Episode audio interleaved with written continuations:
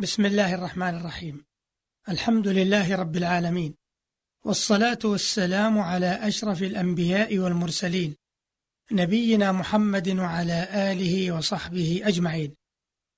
معاشر المستمعين الكرام سلام الله عليكم ورحمته وبركاته. أما بعد فلا يزال الحديث موصولا عن الاشتقاق حيث دار الحديث في الحلقتين الماضيتين عنه والحديث في هذه الحلقة هو نهاية الحديث عن الاشتقاق. وقد وقف الحديث في الحلقة الماضية عند أقسام الاشتقاق وذكر فيها أن الاشتقاق يقسم باعتبارات ومن تقسيماته قسمان الاشتقاق الصرفي والاشتقاق الأكبر. وقد مر بنا أن ابن جني يسمي الاشتقاق الصرفي بالصغير أو الأصغر. ويسمي الثاني الاشتقاق الأكبر. والحديث في هذه الحلقة إكمال لما مضى. فهناك تقسيمات أخرى للاشتقاق لبعض المحدثين.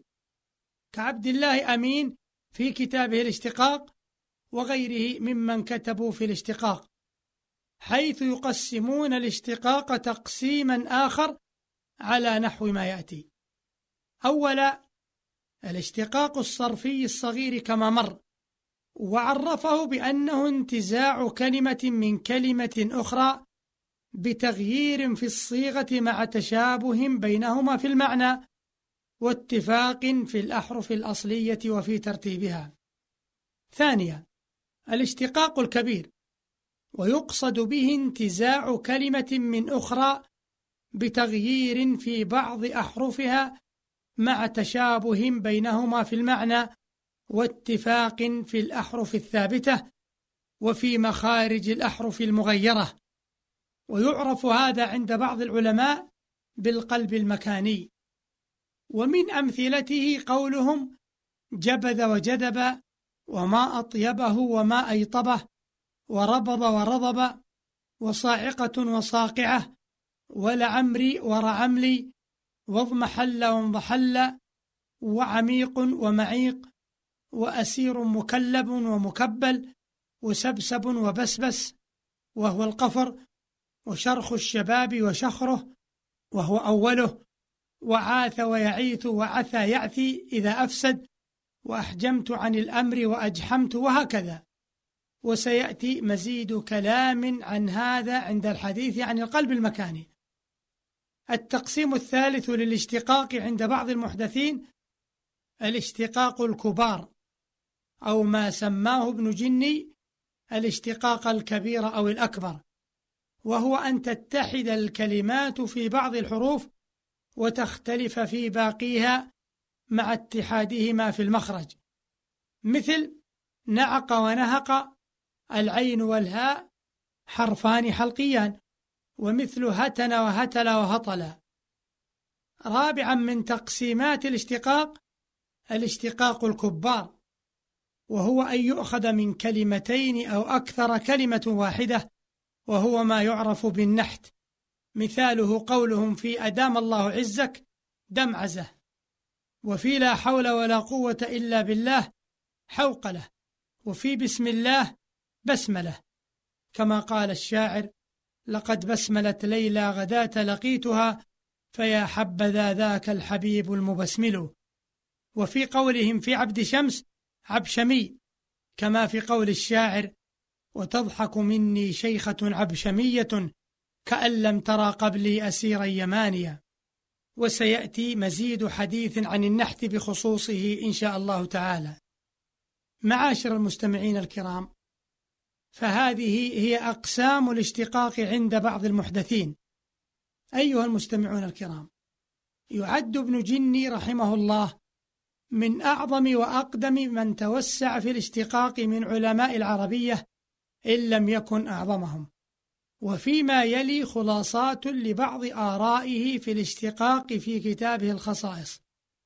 قال رحمه الله لا ندعي أن الاشتقاق الأكبر مستمر في جميع اللغة فهو لا يضطرد ولا ينقاس في كل أصل على أنك إذا أنعمت النظر ولاطفته وتركت الضجر وتحاميته لم تعدم قرب بعض من بعض. وقال رحمه الله منفعة الاشتقاق لصاحبه أن يسمع الرجل اللفظة فيشك فيها فإذا رأى الاشتقاق قابلا لها أنس بها وزال استيحاشه منها. وقال العرب إذا اشتقت من الأعجمي خلطت فيه. وقال الحروف يشتق منها ولا تشتق هي أبدا. وقال الألفات التي في الحروف والأصوات غير منقلبة عن شيء نحو ألف لا وما وقاف. فإذا اشتققت منها استحالت تلك الألف وصارت كالمنقلبة ويعتقد فيها أنها عواو عملا بالأكثر في الألفات فتقول مويت ولويت وقوفت. ومن آراء ابن جني في الاشتقاق أيضا قوله كثر اشتقاق الأفعال من الأصوات الجارية مجرى الحروف. نحو هاهيت وساسأت وشاشأت وحاحأت وحاحيت وعاعيت وهذا كثير في الزجر. وقال رحمه الله اشتقوا أسماء للأشياء من أصواتها. نحو الخازباز والبط والواق وغاق وحاء وعاء وهاء. وقال رحمه الله اشتقوا أفعالا من المركبات. نحو بسملت وهيللت وحوقلت. وقال رحمه الله المصدر يشتق من الجوهر كالنبات من النبت ومن الحرف نحو اللالاه واللولاه.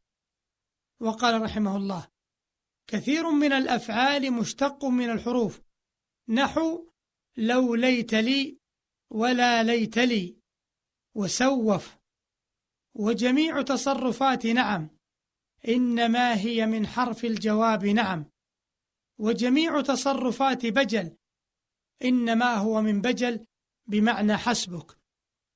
ومن آراء ابن جني في الاشتقاق قوله لو اشتققت من الجار والمجرور بأبي أنت بعد أن تعتقد تركيبه اشتقاقا صوتيا لقلت بأبأت به بأباء وبأبأه. وصار نحو زلزل زلزالا وزلزلة بل اشتق منه بأب على وزن عنب.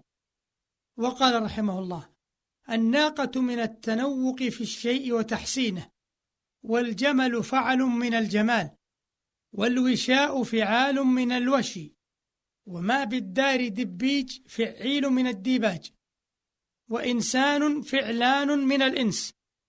وكلها ألفاظ متلاقية في المعنى في الاشتقاق مما أخذت منه. ومن آراء ابن جني في الاشتقاق قوله اشتقوا اسما للناقة من لفظ الجمل فقالوا جمالية تشبيها لها به في شدته وعلو خلقه. وقال هلممت مشتق من هلم التي أصلها هاء ولما. وقال لا يستنكر أن يكون في الأسماء غير الجارية على الأفعال معاني الأفعال. نحو مفتاح ومنسج ومصعد ومنديل ودار وحائش وحائط وعاثر. فهي من الفتح والنسج والإسعاط والندل والدور والحوش والحوط والعور وفيها كلها معاني الأفعال الملاقية لها في الاشتقاق. فهذه جملة من آراء ابن جني في الاشتقاق. وإلى هنا ينتهي وقت هذه الحلقة. والسلام عليكم ورحمة الله وبركاته.